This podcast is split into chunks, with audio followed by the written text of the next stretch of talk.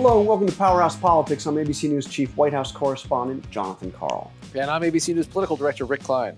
Lot going on, Rick. We had our ABC News Town Hall in Philadelphia. You and I were both there, witness to history. Some interesting moments we want to pull out of that. I also uh, want to rewind a little bit uh, to to a moment that I had uh, in the in the White House briefing room with the president, and uh, it, it, got a lot of attention. The president uh, uh, didn't like my question, um, but I really well. Let, let me play it, and I want to play the, the kind of extended cut of this because it was a it was a question that was followed up, that was followed up, um, and much of the coverage has just been on the first question. I think the follow ups are actually uh, very important as well. So we'll play this and, and, and, talk about it on the other side. Why did you lie to the American people, and why should we trust what you have to say Such now? Such a terrible question, and the phraseology. I didn't lie. What I said is we have to be calm, we can't be panicked. And your question, the way you phrase that is such a disgrace. It's a disgrace to ABC television network, it's a disgrace to your employer. And that's the answer. You ready? Because I I love. You, you, you of course I didn't. Of course I didn't. No, no, deadlier no, no. than the flu, and then you went out and told the American public that this was just like the flu. Let me tell I mean, you something. We've had flu years. You told everybody else something else. No, and five times, right? Five times. Do you ever hear the expression five times? We've had flu years where we lost hundred thousand people the flu is a very serious problem for this country also. So, but just so you this, this is worse than the most deadlier than the most strenuous flu. Okay. And then you went out and said it's just like the flu. What I went out and said is very simple. Listen, what I went out and said is very simple. I want to show a level of confidence, and I want to show strength as a leader, and I want to show that our country is going to be fine one way or the other. So you won't downplay you it again. You won't downplay it again because you said you downplayed it. That's what you told me. All I'm doing is no. I don't want to jump up and down and start screaming death, death, because that's not what it's about. We have to lead a country. As Rick, and, and you know, we've talked about this on on this podcast. Uh, I think probably for close to five years now since the president first since he was a candidate um, I, I don't tend to use the word lie. Um, it implies intent. It implies you know what what was you know what, what the person actually knows, what the motivations are. But the Woodward thing made it crystal clear that the president knew the truth and said something differently, and in fact, he had a reason uh, for for saying it differently. Now, this actually segues very nicely into the town hall meeting because that question, the question of misleading the American public, uh, about the pandemic was something that was talked about, brought up by, by several of our uh, voters, Pennsylvania voters, in the town hall. Well, and, John, talk about what went into your thinking on, on, that, because like like you said, there's a threshold. I know a lot of reporters get pressured on this all the time. Call out the president's lies. Call out the lies. I have hesitated as a reporter to call, to use the L word. You phrased it in a particular way, though, that I thought I thought was interesting. And and it was a moment. We had the tape. It's no longer a question of if the president misled, uh, and I think you framed it forward to, to why. But w- was there something important in the phraseology to you in this moment? To, to me, there was because this was not the president simply getting a fact wrong or exaggerating. This was the president, in as we knew from the Woodward tape, who fully knew a truth that he was not sharing with the American people and said something else. And actually seemed to have a strategic intent behind it, talking about how he wants to downplay so he doesn't create a panic. So there were there were several elements here, and I thought that I, you know I think that as you know, I in reporting on this president, I think that one of the biggest challenges facing a reporter, any reporter, is not to appear like you are part of the resistance or the, the opposition party, as he likes to say.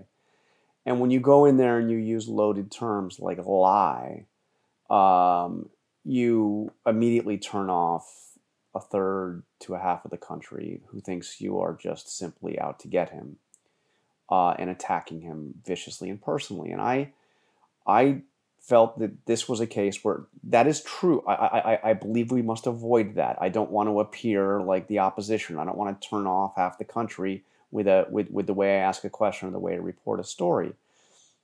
But there is something that is even a higher priority in, in reporting on this White House or any White House or reporting on any story of seriousness and significance. And that is that your, your ultimate commitment, your highest loyalty is to the truth and to establishing the truth in as clear a way as you possibly can and to pursue that truth for your readers or your viewers. Our loyalty is to our readers and to our viewers who are counting on us as a source of information that they believe is reliable and crystal clear. And don't hide behind, um, you know, unclear language that, that hides what's really going on. You know, Rick, I, I think that one of the greatest essays ever written in the English language uh, is The Politics of the English Language uh, by George Orwell. And Orwell talks about how a lack of clarity is more than just bad writing. Uh, it can actually hide truths and, um, and, and, and, can be used to deceive people uh, by, by doing that. So that's why I, I went in there and I wanted to be as absolutely crystal clear as I knew how to be. And there were two parts of the question you know, why did you lie to the American people? I think it was established that he had. And then why should we, not not me as a reporter, who cares, but but but we, all of us, now trust what you have to say. Um, and you know, it was I, I I knew there was blowback. I actually thought there was a possibility he might kind of walk out on me or ignore me. I, I you know I didn't know what, um, but I I felt that the risk of being in opposition and appearing as, as a as a member of the resistance is one thing, but the but the greater risk would have been um, not understanding the clarity of the moment and what we learned about the way the president has communicated about this pandemic.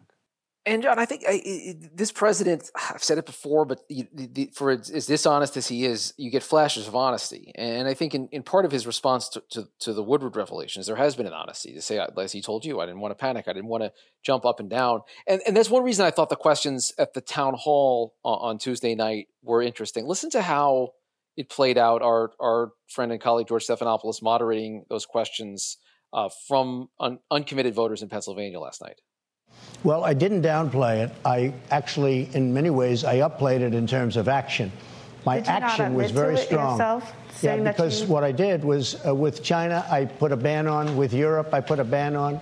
And we would have lost thousands of more people had I not put the ban on. So that was called action, not with the mouth, but in actual fact. We did a very, very good job when we put that ban on. Whether you call it talent or luck, it was very important. So we saved a lot of lives when we did that.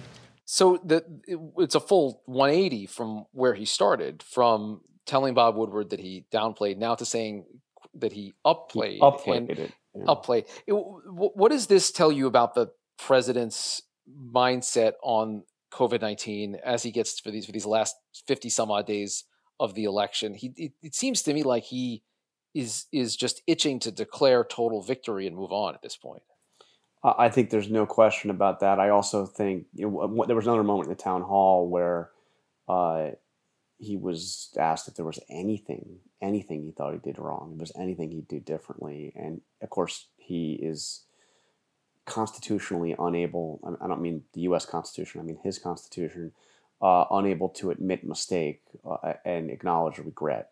So he thinks he did everything right. But if it weren't for that, uh, I think that if you really put the truth serum in him, that he probably his regret is that he didn't do less.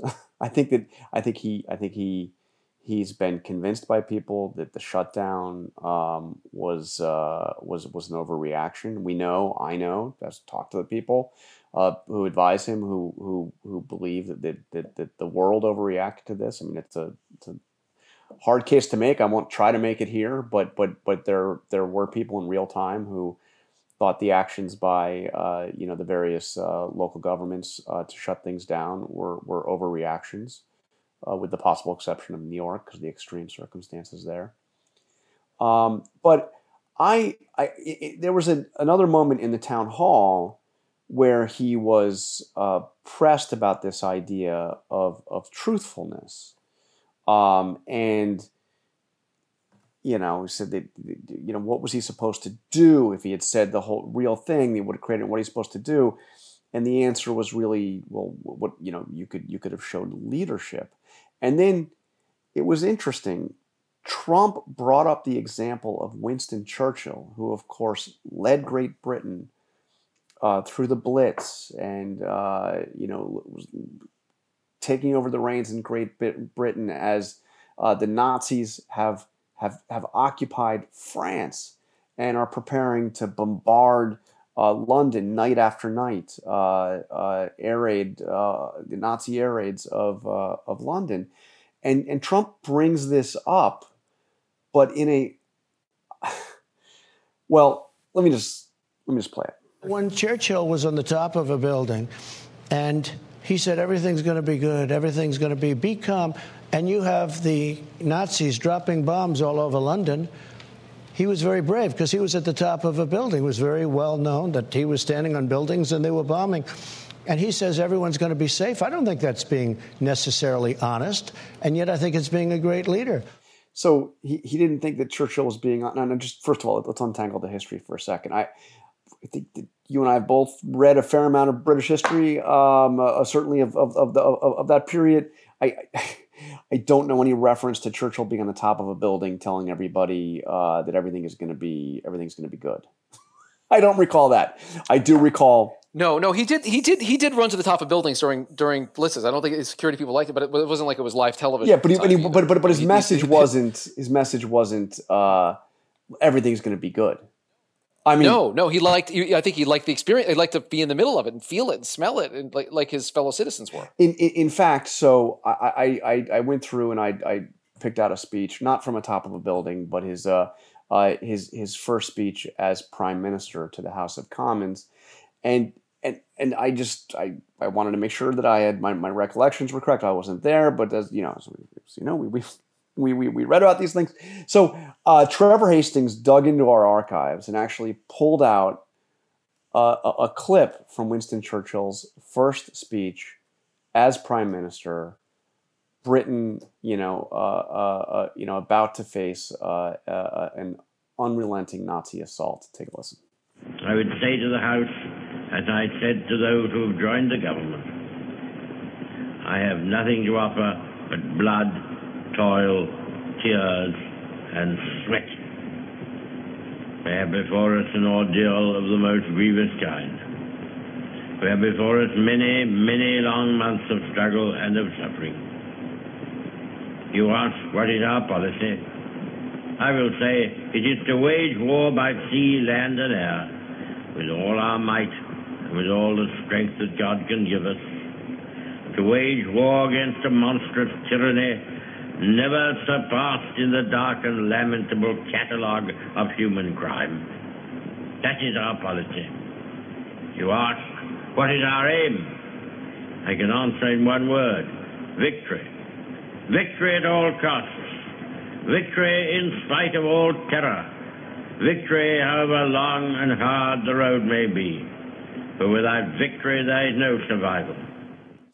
So, and God, I just love hearing, I love hearing that voice. I love hearing those words. and by one, one, one of the great experiences is to go uh, to the Churchill War Rooms, the Churchill Museum beneath uh, Whitehall, uh, where he had his bunker, and um, and and they they've got a you know an exhibit down there where you can listen to one of his radio addresses that he delivered from from that bunker with a very similar message, and the message was one of confidence that that the Allies were going to ultimately prevail over the Nazis because there was simply no other choice. As he said, without victory, there is no survival.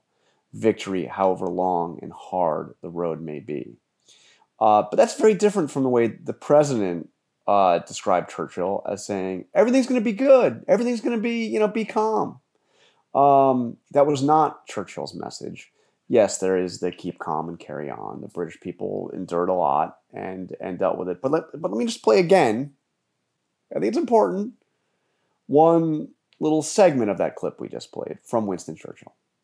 We have before us an ordeal of the most grievous kind. We have before us many, many long months of struggle and of suffering. Now, that is the message that we never heard from Donald Trump through the greatest crisis facing our country, certainly of our lifetimes. Um, we never heard him say, you know, buck up. This is going to be brutal. This is going to be tough.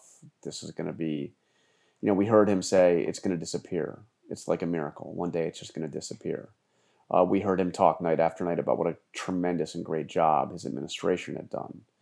Uh, but I again, I bring this all up because it was Donald Trump in the town hall meeting who invoked Winston Churchill and suggested that his misleading of the line to the American public about the extent of the danger was somehow like Winston Churchill. I, I think in that brief review of, of, just a single Churchill speech, um, I think it's it's quite obvious that that is, is not a good comparison. And and you don't even have to go far back in the archives. And the president also said in that same town hall that a vaccine is around the corner, that we're we're rounding the corner, uh, and that uh, and he he reiterated, and George pressed him a couple times on this, uh, but that it would disappear. It will disappear. Um, he talked about the uh, what he called the herd mentality. I think he meant herd immunity, but herd mentality was his word uh, as a way to defeat it. And and it is. It's been a recurring theme of the six months of the response that we're about to beat this thing. That it that, that the crisis is overblown, uh, and that uh, and that his leadership is helping that uh, that that become a reality. And I wonder because you know bombs have been falling in a metaphorical sense around America, almost 200,000 dead now. And it is, this is not fake. This is not abstract. This is a real crisis that continues and continues to imp- impact people's lives. The president needs this to be over. He needs to create the perception that it's over. And it would appear now that he's in too deep on uh, on this line of argument to to backtrack in any way, shape, or form. He's going to go with this to the polls. Uh, no doubt, and I and I think look, and, I think on balance, there were some aspects of the town hall that actually I, I, thought were were good for the president. He interacted with the real voters. He listened to them. He didn't snap at them the way he you know snaps at the reporters when they ask similar questions. He engaged. He seemed uh, uh, actually empathetic um, on on the when when talking about the the death toll um, uh, from coronavirus. Uh, you know, but but but and, and, I think it would actually do him. I, I, think that he would get some credit, although maybe now everything is too late. But I think that it, you know, some acknowledgement of the rough road ahead, of, uh, of of the challenges that may remain. But he's again, he can't. He just he does. You know, he's he's used to selling buildings. He's used to selling. We got the greatest, the best. It's going to be so awesome. And uh, you know, unfortunately, as as we've discussed, a, a a virus doesn't respond to that. We have an excellent second half of the show, I've got to say. Something I've been looking forward to. We are going to shine a spotlight on what I will argue is perhaps, perhaps the most interesting Senate race of 2020.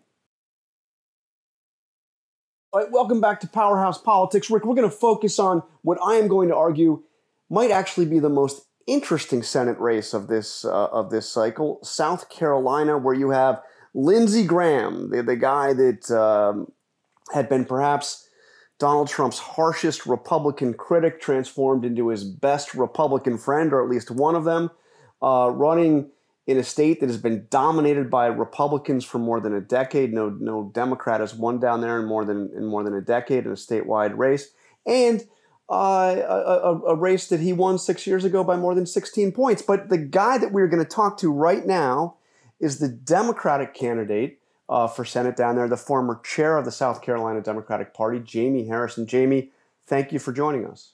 Thank you for having me. And what I and I've been wanting to talk to you for a while. I, I saw that in the in the in the most recent fundraising quarter, you actually raised more money than Lindsey Graham. In fact, you were one of the top camp, Senate campaigns in the country, raising more than $14 million. And we had a poll in August, a Quinnipiac poll, that had you tied with Lindsey Graham. I mean, nobody thought this was going to be a competitive race. So, two part question. Do you think you can really beat him? And what is what is your core message, uh, uh, your core campaign message, in short, against Lindsey Graham? Well, listen, I thought I could win this race. That's why I got in it. I wouldn't have got in without thinking well, I had a pathway to win. Um, and, and that's that's the thing. Listen, uh, for somebody like me, I was born into long odds, right? My mom was a teenager when she had me. I was raised by grandparents who had a fourth grade and eighth grade education, but I ended up going to Yale and Georgetown Law, working on Capitol Hill, and becoming the first black chair of the state party. So I know what a David versus Goliath story is. My life has been that. And so going into this race, I knew that this Lindsey Graham is very different than the the old Lindsey Graham. I like to say there's a Lindsey Graham 1.0 and then there's Lindsey Graham 2.0. I could not beat Lindsey Graham 1.0. That was that was a John McCain Lindsey Graham. This is a different man. This is a, a totally different person. Uh, this Lindsey Graham is vulnerable. He's vulnerable because he has t- taken his eye off of the needs of the people here in South Carolina. That old Tip O'Neill saying that all politics is local is true uh, that that you know you got to focus on uh, home and you got to focus on uh, the hopes, the aspirations, and the fears of the people that you represent. And Lindsey has failed to do that. He hadn't had a town hall meeting in person in almost three years, but he's on Fox News every other night with Sean Hannity, right? So people people pick up on those things. They also see that this guy uh, didn't even stand up for his best friend after the, the president attacked him uh, viciously. And so, folks here in South Carolina want someone with a backbone, with a spine, someone who's going to stand up for them and their families, regardless of who's in the White House or or who the uh, who's in control of Congress. And that's what we are demonstrating on this race each and every day. So our fundraising has been through the roof. It's been amazing, uh, and we've done it not with corp- huge corporate PACs like Senator, Senator Graham, but at you know thirty dollars a person because grandmas and grandpas, aunts, uncles, and all are giving us all their little extra cash because they're ready for change here in in South Carolina. So, by all accounts, though, Donald Trump is uh, very popular in South Carolina. I, I, I, this Senate race may now be on the list of competitive races that people are watching, but you know n- nobody's expecting that Joe Biden is going to beat uh, Donald Trump in in South Carolina. So I'm wondering how Lindsey Graham's um, tightness with Donald Trump is going to play. And I don't know if you caught this. There was a there was a weird moment on. You mentioned Fox News. There was a a strange moment um, after the Woodward uh, uh, you know news broke, where Tucker Carlson blamed Lindsey Graham for being the one that convinced Donald Trump to do the interview with uh, with Bob Woodward. By the way, I don't think that's actually true, but but but this is what Tucker was saying, and then he went on to say this about Lindsey Graham. Keep in mind that Lindsey Graham has opposed, passionately opposed, virtually every major policy initiative that Donald Trump articulated when he first ran. From ending illegal immigration to pulling back from pointless wars to maintaining law and order at home. Lindsey Graham was against all of that. How how does that play? I mean, there are a lot there are a lot of Fox viewers in in South Carolina. A lot of people watching Tucker Carlson. How, how do how does an attack like that on Lindsey Graham play? It's very different than your attack on on Lindsey Graham or the way you're criticizing him. But how how did, how does that play? Well, see, this is what you get when you don't have a set of core convictions and values. When you flip flop on every issue, you say one thing in the morning and you say something totally different at night uh, that then you get squeezed from the left, the right, and in the middle. Uh, and that's what Lindsey is. Uh, I mean, he's he's gotten political whiplash right now because uh, you know people are hitting him in all these different directions because there is no core there uh, to say this is what I believe, this is what I'm going to fight for, this is what I'm standing up behind. Uh, just even recently, he, he tried to attack me about releasing taxes, right? Uh, and and and my response to him after uh, a few days, because you know I I just don't have my taxes ready to to uh, give to folks, and they need to be redacted and all. Is okay. I've done it. Now ask uh, President Trump. I mean, it, it, it, it's it's the hypocrisy of it all, and people are tired of that right now because what they want, the anxiety in their lives, is at such an all-time high what they want is uh, uh, uh, they just want some political leaders who are just going to shoot straight with them, who who are just going to say, "Here's a game plan. This is how we get out of this. Uh, this is what I'm going to fight for, and I'm going to push for you." Rather than have a, a senator who says, "Over my over our dead bodies, will we allow an extension of the unemployment benefit?" But hey, you know, the, I, I'm fighting for you all. Well, no, Senator, you're not.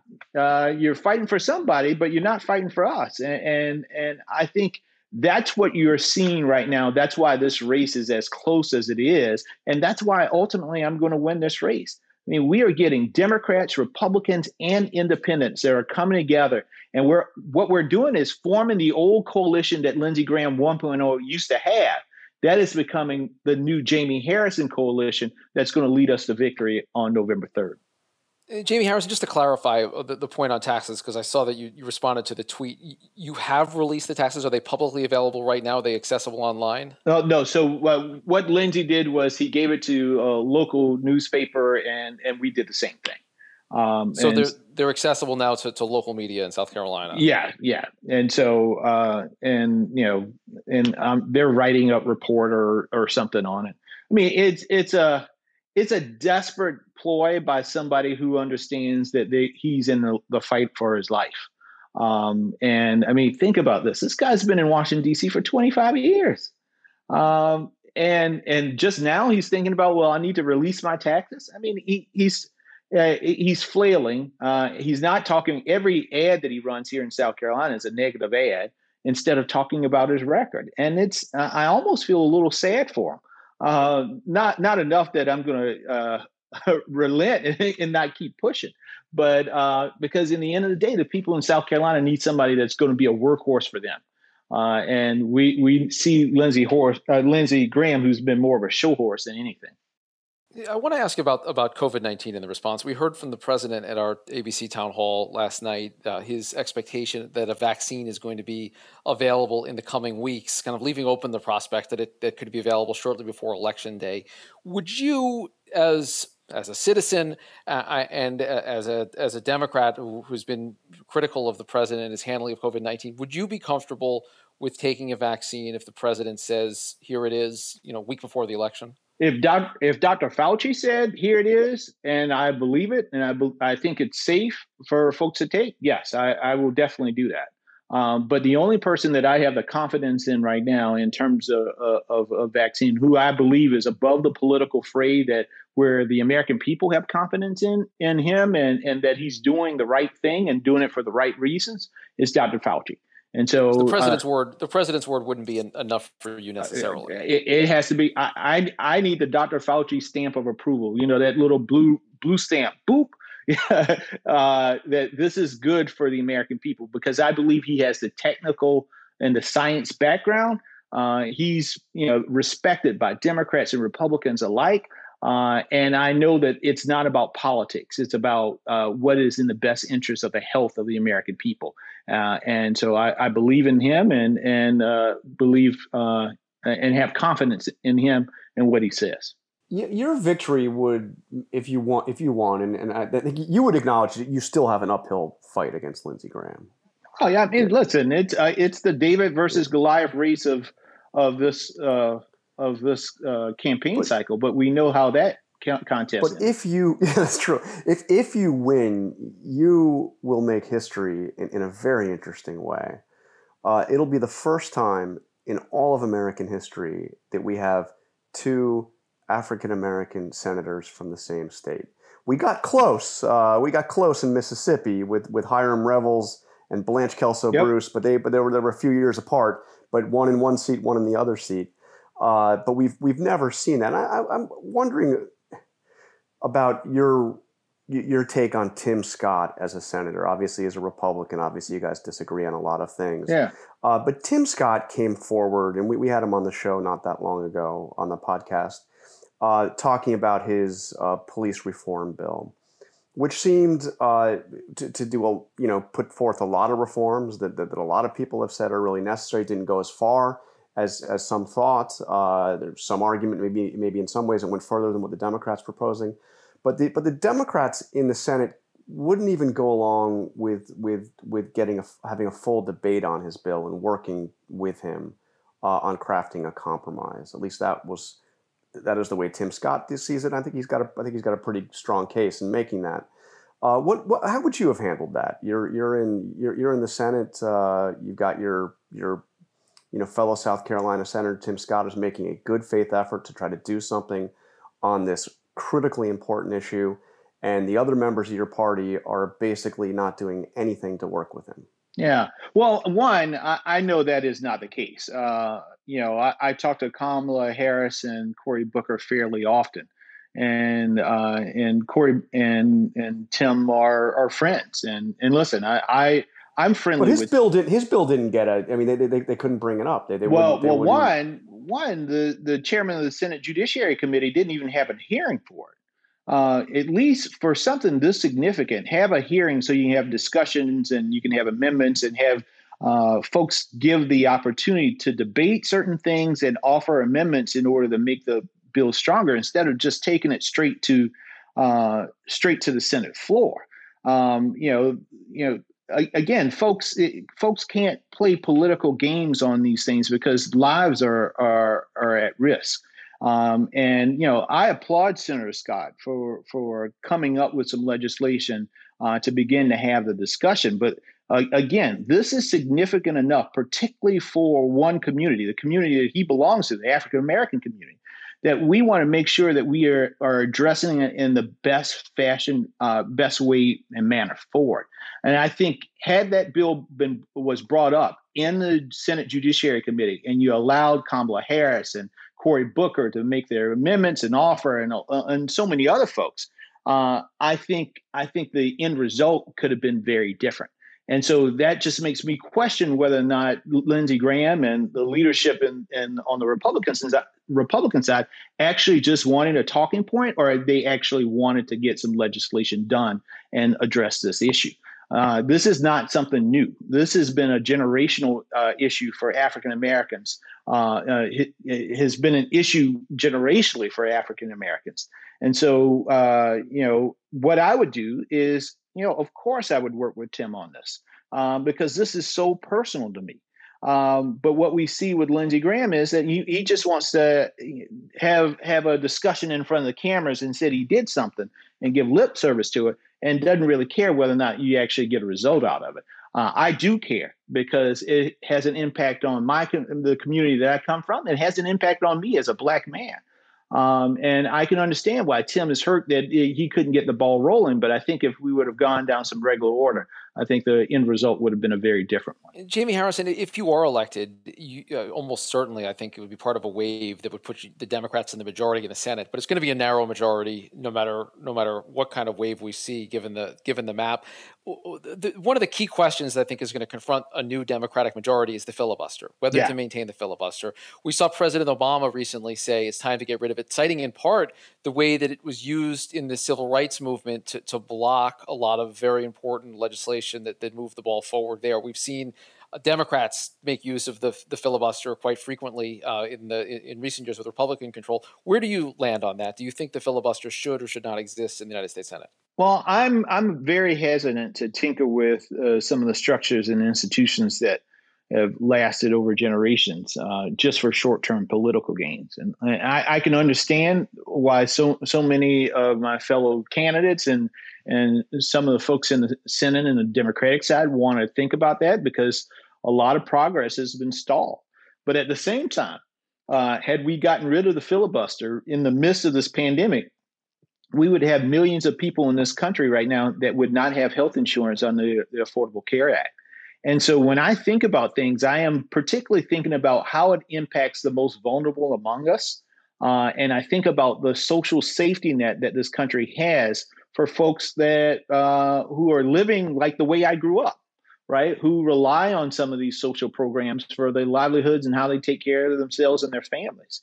Uh, and I would hate to see that safety net uh, gutted because of the political swings of, of our political pendulum um, because you know Republicans take control and they f- say all of a sudden, let's just cut all the SNAP, let's cut uh, the the chip program or what have you.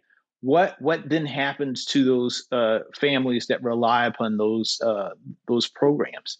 Um, and and until somebody gives me a good uh, answer to that, uh, I, I, don't know if I could be supportive of, of an effort to to rip away uh, the the last protection that the minority has uh, in terms of uh, uh, some of the things that, that, we need in this country. That's not to say that the Republicans haven't taken advantage of the filibuster; they have.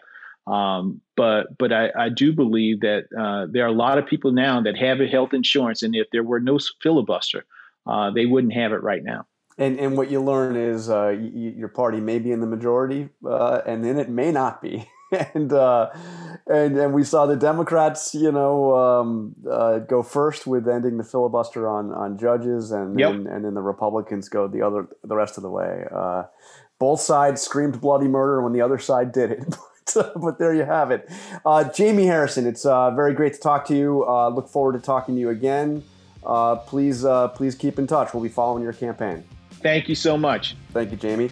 And that is all the time we have for Powerhouse Politics for our entire Powerhouse Politics team. Trevor Hastings, Avery Miller, Rick Klein, thank you for listening. We'll be back next week.